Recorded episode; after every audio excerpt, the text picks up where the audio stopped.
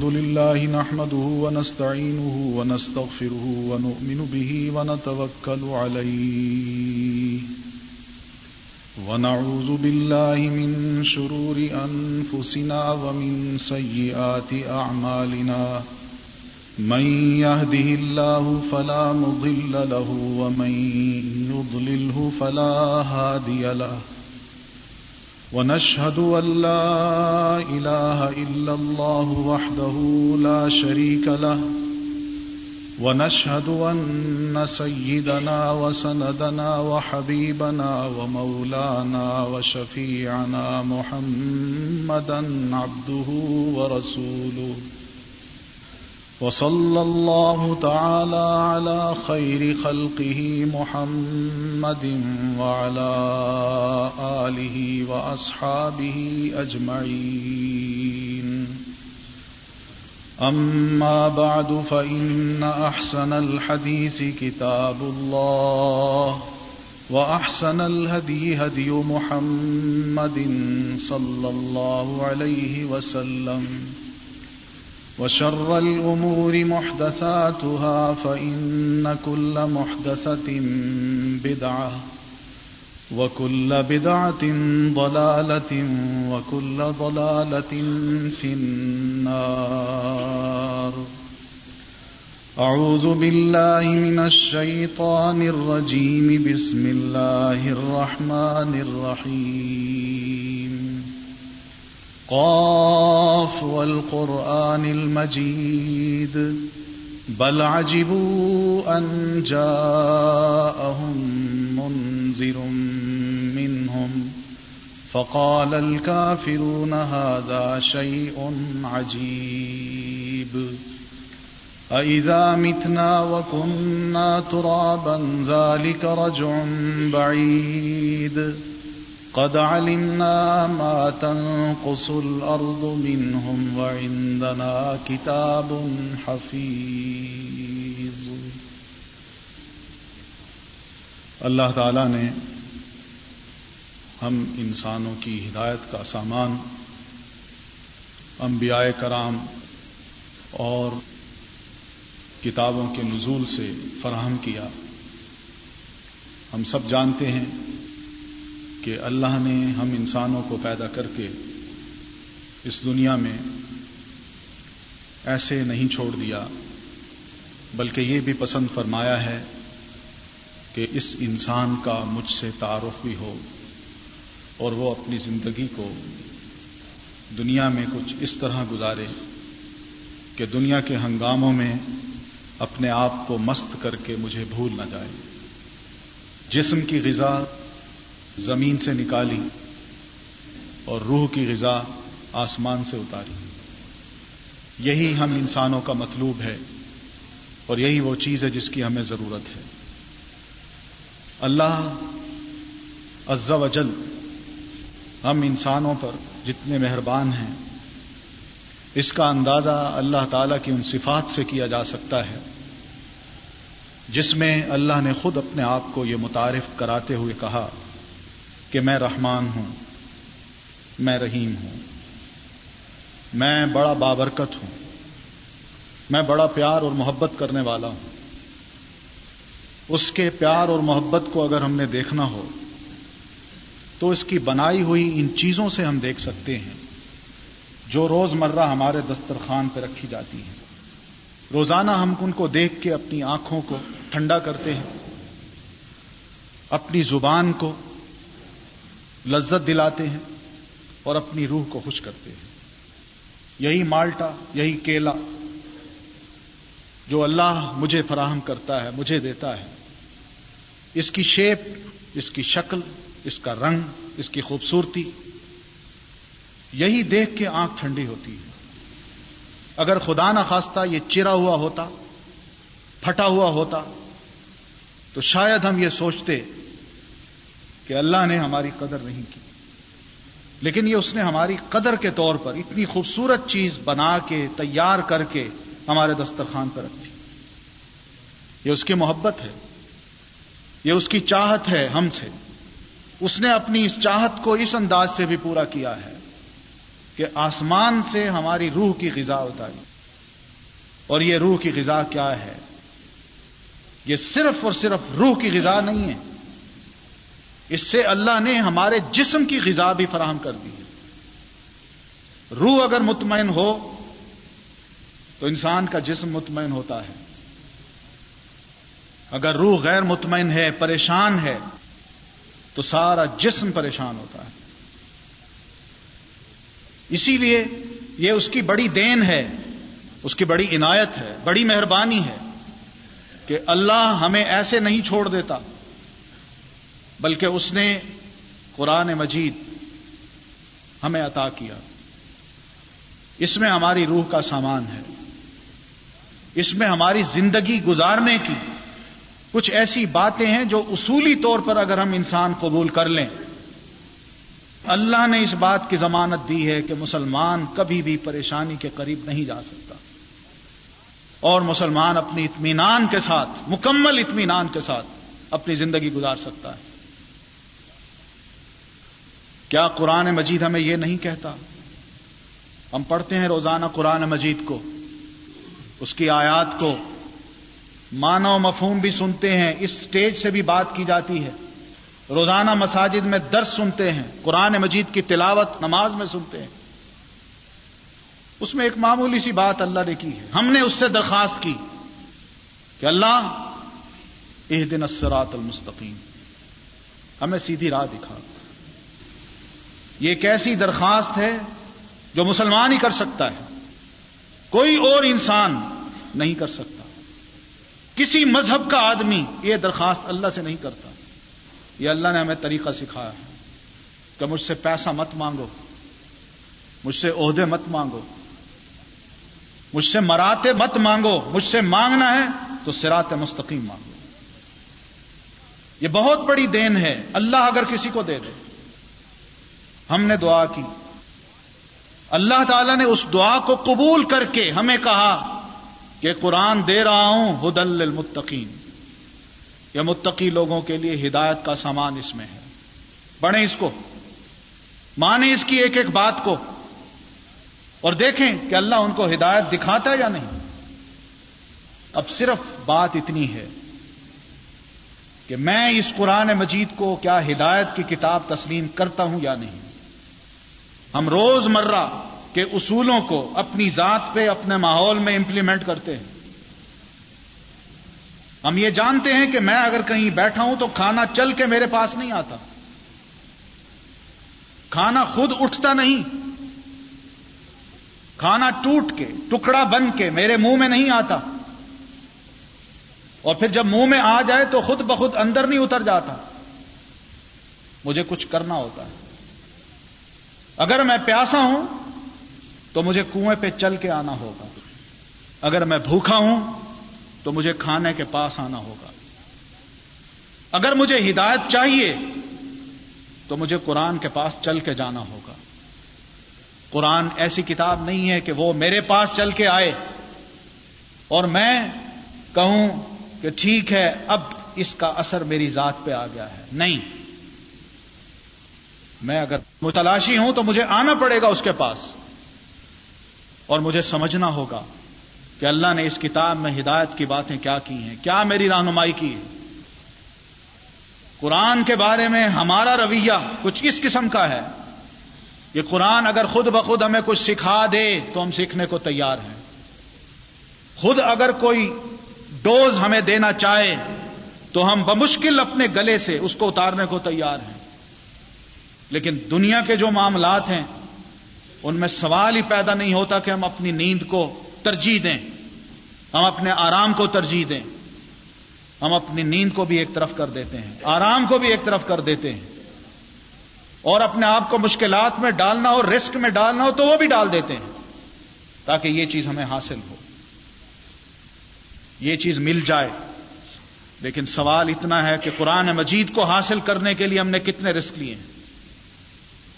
کتنی مشکلات اٹھائی ہیں؟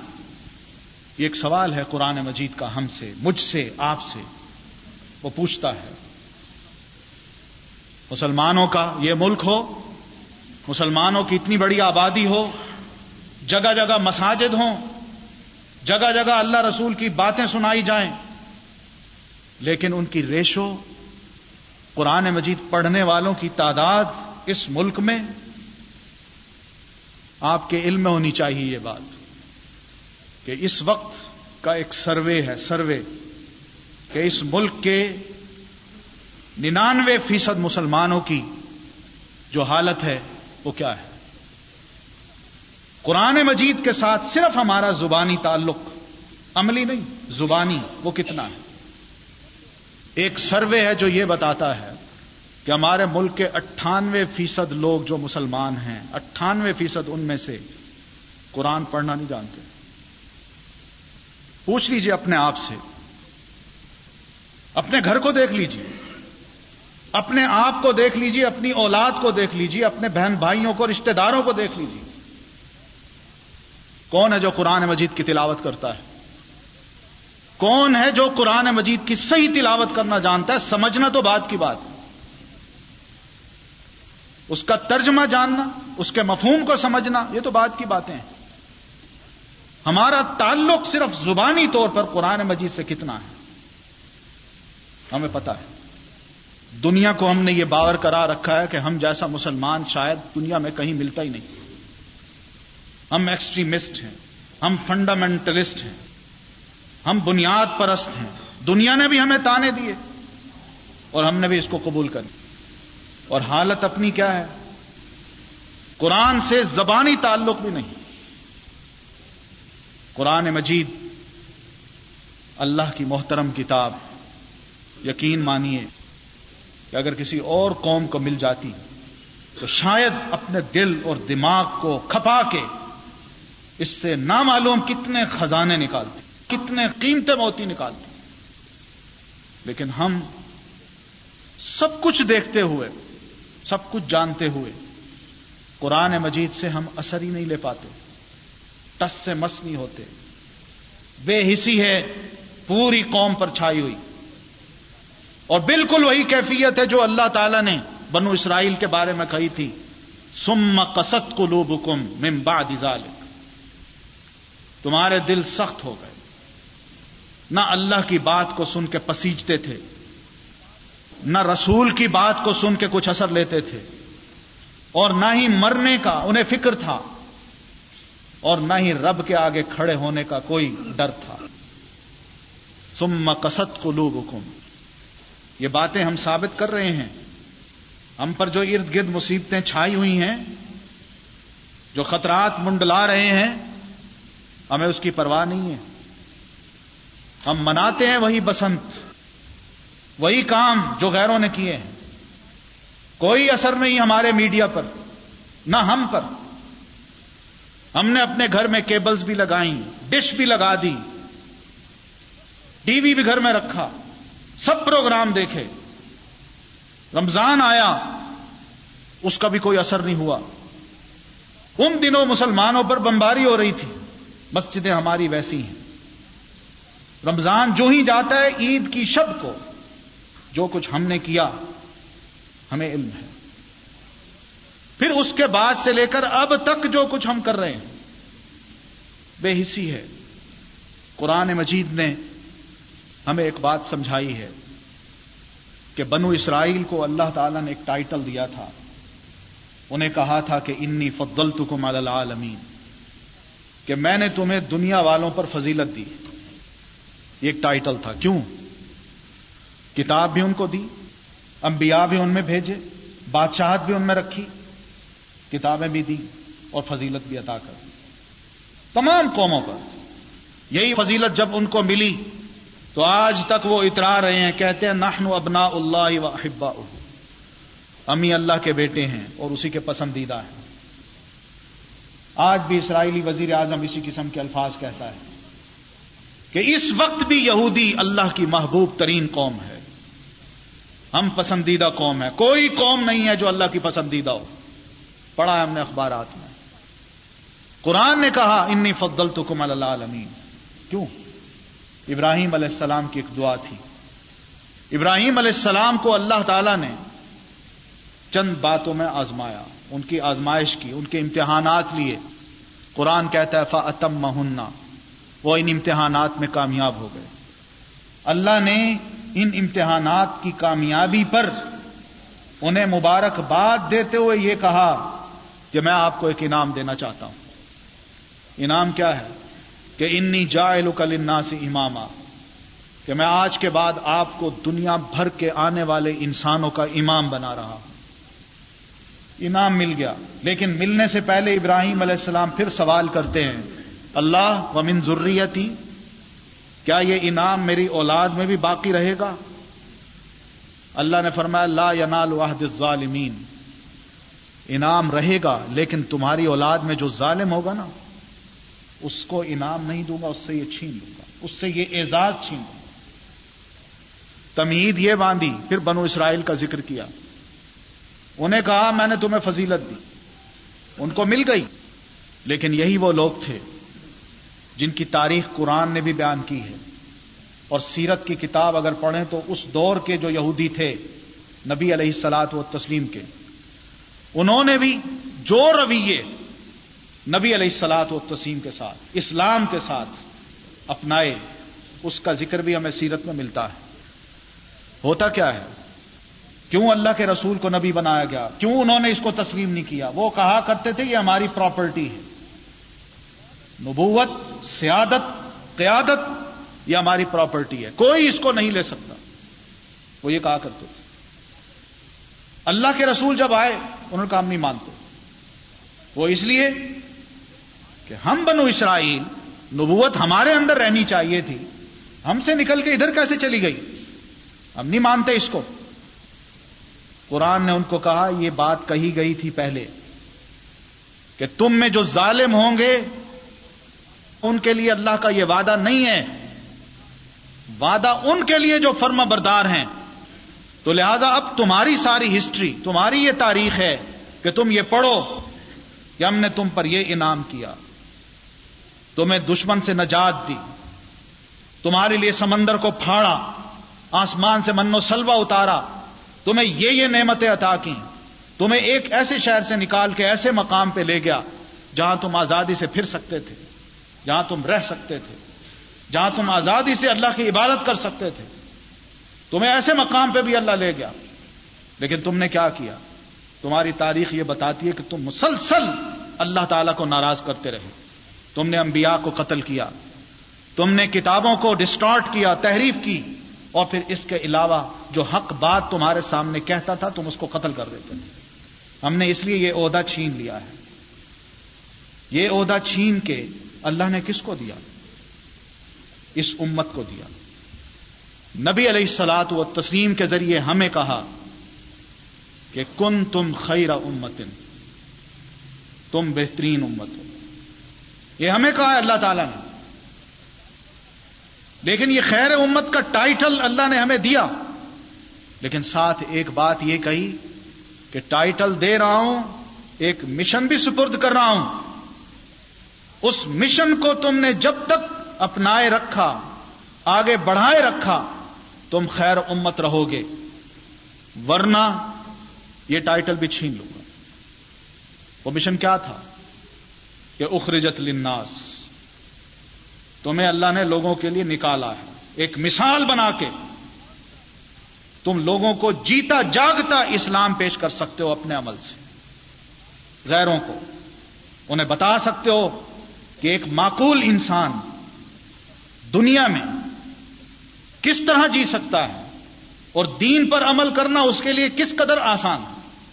تم یہ بتا سکتے ہو۔ اخرجت للناس۔ یہ ایک مشن تھا۔ قرآن نے ہمیں یہ دیا۔ اب یہی ایک سوال ہے۔ قرآن کا آج ہم سے کہ کیا ہم نے یہ مشن پورا کیا؟ ایک سوال ہے۔ سوچنے کی بات یہ ہے کہ اللہ نے بھی ہم پر وہی نعمت نازل کی، ہمیں بھی سب کچھ دیا۔ پاکستان جب نہیں تھا تو ہم کیا تھے؟ پاکستان بنا تو ہم کیا بن گئے؟ فرج ہوتے تھے، یہ پنکھے ہوتے تھے، لائٹس ہوتی تھی، یہ اتنے پکے مکان ہوتے تھے، اتنی خوبصورت سڑکیں ہوتی تھیں کچھ نہیں تھا۔ اللہ نے پھر بھی بہت کچھ دے دیا۔ اس سب کچھ کو پانے کے بعد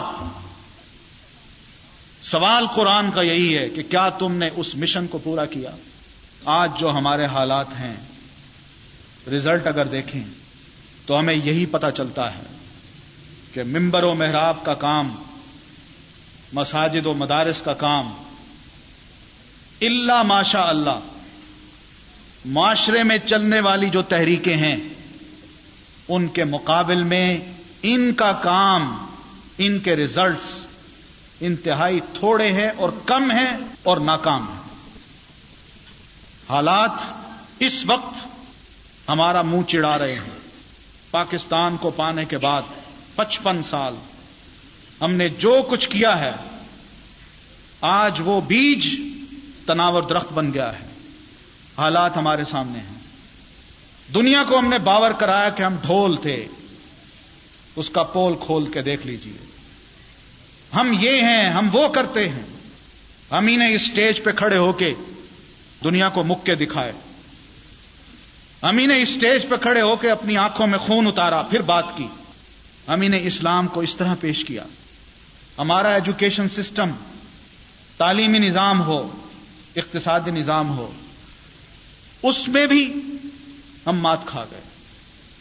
آج ایک باپ ہونے کی حیثیت سے میرے پاس اتنی فرصت نہیں۔ کہ میں اپنے بچے کو سکول بھیجتا ہوں، شام کو گھر آتا ہوں، تو کم از کم پانچ، دس منٹ اپنے بچے سے یہ پوچھ سکوں، بیٹا، آج اسکول میں کیا پڑھا؟ کیا سیکھا؟ کوئی اچھی بات میں اس کو سکھا سکوں، میرے پاس اتنی توفیق بھی نہیں۔ گویا کہ ہم نے اپنی نسلیں ان کے حوالے کر دی ہماری مائیں، ہماری بہنیں، ہماری بیٹیاں ان کی تعلیم کا جو بندوبست ہم نے کیا، وہ یہی کیا کہ ان کو انگلش اسکولوں میں بھیجا جائے۔ لیکن دین نہ پڑھایا جائے۔ بچوں کو اسکولوں میں بھیجا جائے، لیکن دین سے دور رکھا جائے۔ اس لیے کہ اس کا معیار ہی کیا ہے اسکوپ ہی نہیں۔ میرا بیٹا مولوی بن جائے۔ میں مولوی کا باپ کہلاؤں، یا میں مولوی کہلاؤں، حافظ قرآن کہلاؤں۔ اس کا اسکوپ ہی نہیں ہے۔ ہم نے تو حافظ قرآن جس کا مقام اللہ کی نظر میں اتنا بڑا ہے، ہم اندازہ نہیں کر سکتے۔ ہم نے تو اس نابینا کو، جو سڑک کے دوسرے کنارے پہ کھڑا ہوتا ہے، لاٹھی پکڑ کے، اور وہ چاہتا ہے میں سڑک کراس کروں۔ میں نے تو اس کو حافظ جی کہہ کے مخاطب کیا کہ حافظ جی آئیے، سڑک کراس کرا دوں میں نے تو قرآن مجید کو یہ مقام دیا کہ معاشرے کے وہ لوگ جو نابینا ہوں۔ جو لولے لنگڑے ہوں، جو کچھ کرنے کے قابل نہیں، میں ان کو بناؤں حافظ، ان کو سمجھوں حافظ، ان کو بناؤں مولوی، دین کا عالم، اور میرا بیٹا جو صحیح سالم ہے، اللہ نے اس کو دماغ دیا ہے، صلاحیتیں دی ہیں، میں اس کو دوسری طرف لگاؤں۔ ہم دیندار ہوتے ہوئے یہ کام جب کریں گے تو رزلٹ تو یہی ہوں گے۔ ہمارے سامنے جو کچھ ہوا ہے، کیا تھا؟ افغانستان پر بمباری ہو رہی ہے۔ کتنے ہم نے احتجاج کیے ہیں۔ کتنی ان کے لیے دعائیں کی ہیں۔ کتنا ہم ان کی اس مصیبت میں شیئر کر سکیں ہم تو ویسے رہے۔ اس لیے کہ ہم جانتے ہی نہیں کہ مصیبت کیا ہوتی ہے۔ ہم پر ٹوٹی نہیں۔ ہم بے وقوف ہیں کہ ان کی مصیبت کو اپنی مصیبت بنا کے اپنے حال کو خراب کریں۔ خوش رہو۔ جب مصیبت پڑے گی پھر دیکھیں گے۔ ہمیں کیا پتا کہ قتل کیا ہوتے ہیں، بمباریاں کیا ہوتے ہیں، ہلاکتیں کیا ہوتی ہیں۔ ہمیں کیا پتا۔ یہ ساری صورت حال جو اس وقت ہمارے سامنے ہے، ایک سوال ہے قرآن مجید کا کہ کیا یہ خیر امت اس سوال کا جواب دے رہی ہے یا نہیں؟ یہ سوچنے سے تعلق رکھتی ہیں باتیں۔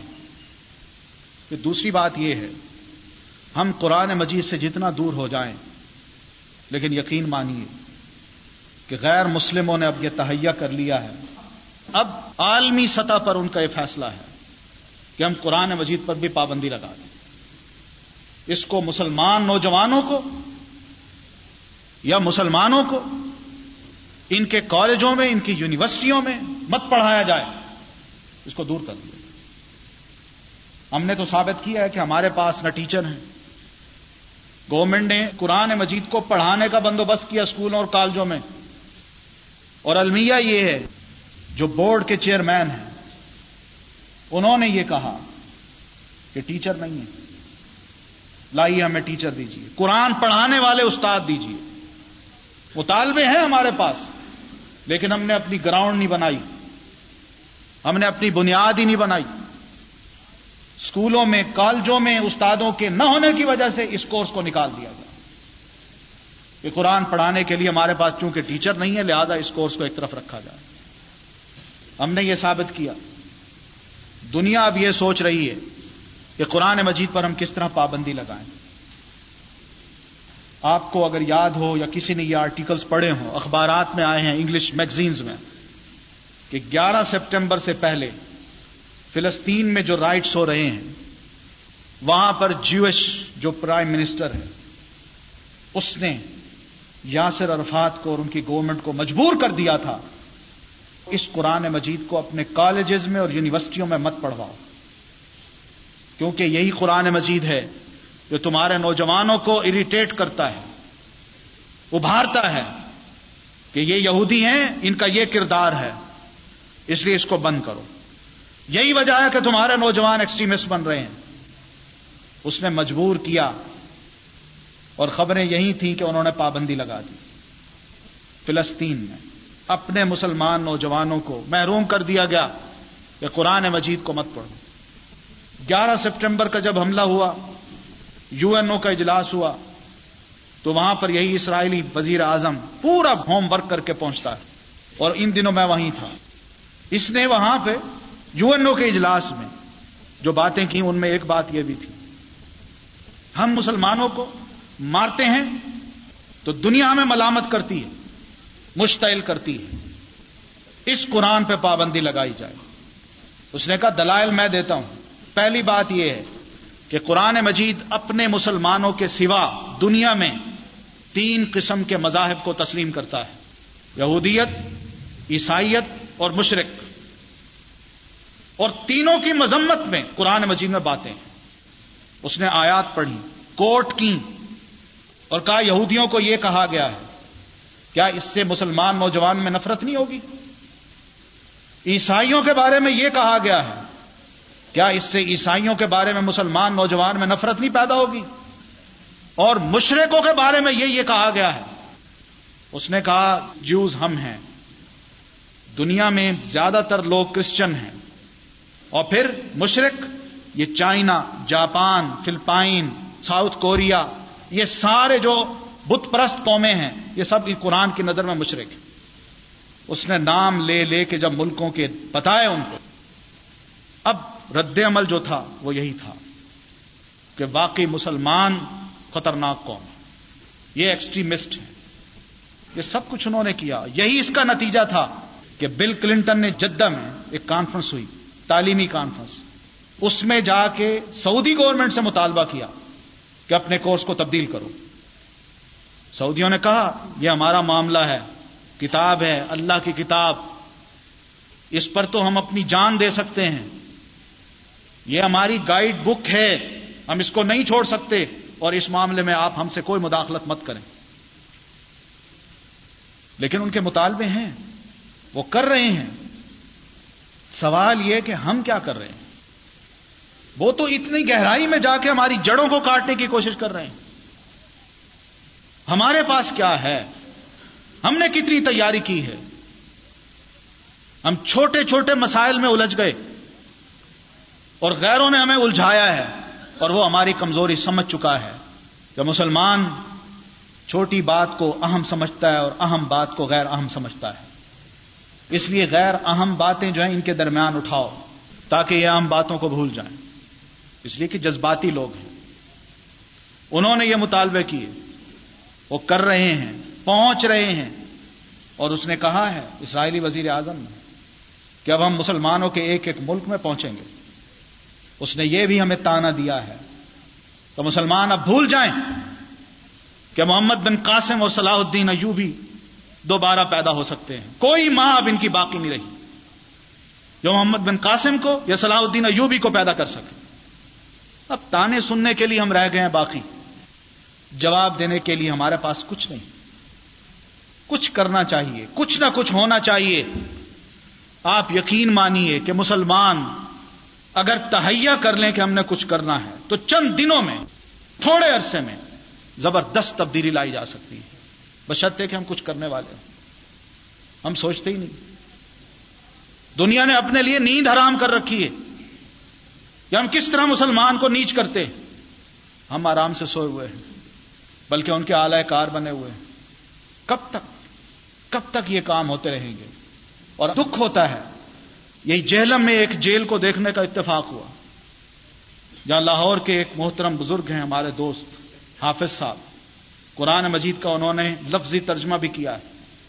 انہوں نے جیل میں استادوں کو متعین کر کے، جیل کے جو قیدی ہیں، ان کو قرآن مجید پڑھانے کا بندوبست کیا۔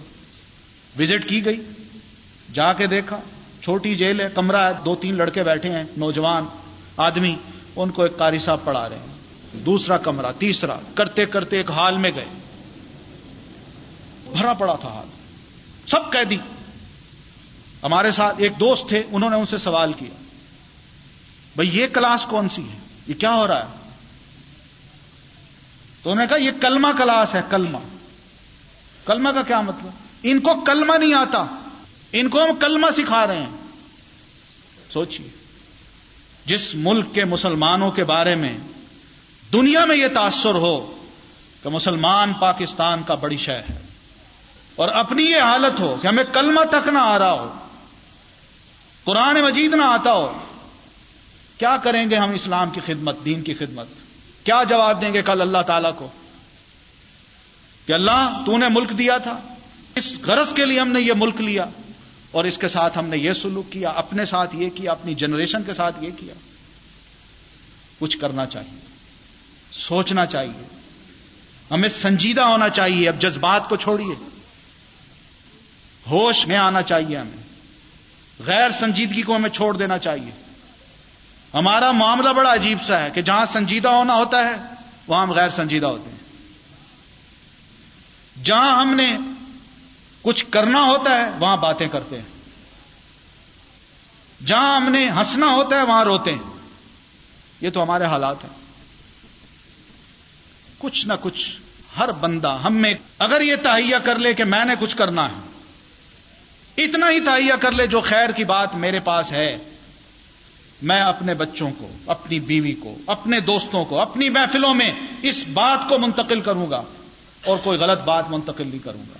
اس سے بھی بڑی تبدیلی آ سکتی ہم نے تو اپنے اوپر مہر لگا دی ہے۔ کچھ کہنے کے روادار ہی نہیں ہے شر کو دیکھتے ہیں، خود شرما جاتے ہیں، پرے چلے جاتے ہیں۔ جبکہ کچھ کر سکتے ہیں، ہم آگے نہیں بڑھتے۔ کچھ جرت تو کریں ہم۔ کچھ تو آگے بڑھیں۔ آخر خیر کا کام کون کرے گا؟ یہ مسجد ہے۔ یہ مسجد ہے، یہ ممبر۔ کیا ان کی ذمہ داری ہے؟ یہاں کتنے لوگ آتے ہیں نماز پڑھنے؟ یہ مسجد کی دیواریں، یہ چھت، یہ مسجد کا ماحول۔ چلا رہا ہوتا ہے کہ مسجد بنائی گئی، یہاں نماز ہی نہیں ملتے۔ خطبہ سننے کتنے لوگ آتے ہیں؟ اور پھر خطبوں میں کیا باتیں ہوتی؟ خیر کا کام کرنے کا یہ اسٹیشن نہیں ہے۔ یہ ایک سمبل ہے، سمبل۔ یہاں سے زیادہ سے زیادہ اتنی بات ہو سکتی ہے کہ آپ پر خیر کی بات منتقل کی جائے۔ لیکن جب آپ تک آ گئی، تو اب آپ معاشرے میں پھیل کے کچھ اپنا کردار بھی ادا کیجیے۔ اور یہ کچھ کرنا چاہیے ہمیں۔ ہم جب تک اس کام کو کرتے رہیں گے، یقین مانیے بہتری رہے گی۔ ورنہ یہ دین آہستہ آہستہ رخصت ہو جائے گا۔ ہمارے بچے نہیں جانتے کہ اللہ کے رسول صلی اللہ علیہ وسلم کی سیرت کیا تھی۔ ہم خود نہیں جانتے۔ ہمیں یہ پتہ نہیں کہ حضرت عائشہ ام المومنین تھیں یا حضور صلی اللہ علیہ وسلم کی بیٹی تھی۔ ہم آپ کی جو بیٹی ہے اس کو بیوی بنا دیتے ہیں، جو بیوی ہے اس کو بیٹی بنا دیتے ہیں۔ یہ تو ہماری معلومات ہیں دین کی حد تک۔ قرآن مجید کے بارے میں ہم کچھ نہیں جانتے۔ یہ زیادتی ہے، بہت بڑی زیادتی۔ کچھ خیر کی طرف ہمیں آنا چاہیے۔ بنا دیجیے ہلکے اپنے اپنے گھروں میں وقت کر دیجیے ایک ایک کمرہ، اور بٹھا لیجیے وہاں محلے کے کوئی قاری صاحب۔ اثر کے بعد سے لے کر مغرب تک ایک گھنٹے کے لیے کمرہ دے دیجیے۔ بلائیے محلے کے بچوں کو، مجبور کیجیے قاری صاحب کو، خود انوالو ہوئیے، ان کی تربیت کریں، ان کو پڑھائیں۔ کیا ہے پانچ سو ہزار، دو ہزار روپے، کیا چیز ہے؟ مہینے میں اگر ان کی خدمت ہو جائے تو کم از کم دین تو ہمارے بچے سیکھیں گے۔ کوئی نماز ہی سکھا دیں، کوئی دعائیں سکھا دیں۔ غلط کاموں کے لیے تو ہمارے پاس بڑا پیسہ ہے، لیکن اچھے کاموں کے لیے ہمارے پاس نہ سوچ ہے، نہ پیسے۔ کچھ آگے بڑھیں، کچھ کام کریں۔ یہی کام ہیں جو کل قیامت کو یا مرنے کے بعد فائدہ دیں گے۔ یقین مانیے، باقی کوئی چیزیں نہیں ہیں۔ کچھ حیثیت نہیں ہے ان کی۔ میری دعا ہے کہ اللہ تعالی مجھے بھی اور آپ کو بھی کچھ یہ احساس دے دے کہ ہم کسی طرح دین کے کام کے لیے اپنے آپ کو وقت کر سکیں۔ اور پھر اللہ کی خوشنودی حاصل کر کے اس دنیا سے رخصت ہوں یہی مسلمانوں کا ہدف ہونا چاہیے اور یہی ٹارگٹ ہونا چاہیے، اس سے بڑھ کر اور کچھ نہیں۔ اقول قولی حاضہ واسطر اللہ علی ولکم ولسائر مسلمین برحمتک یا ارحم الراحمین۔ السلام علیکم۔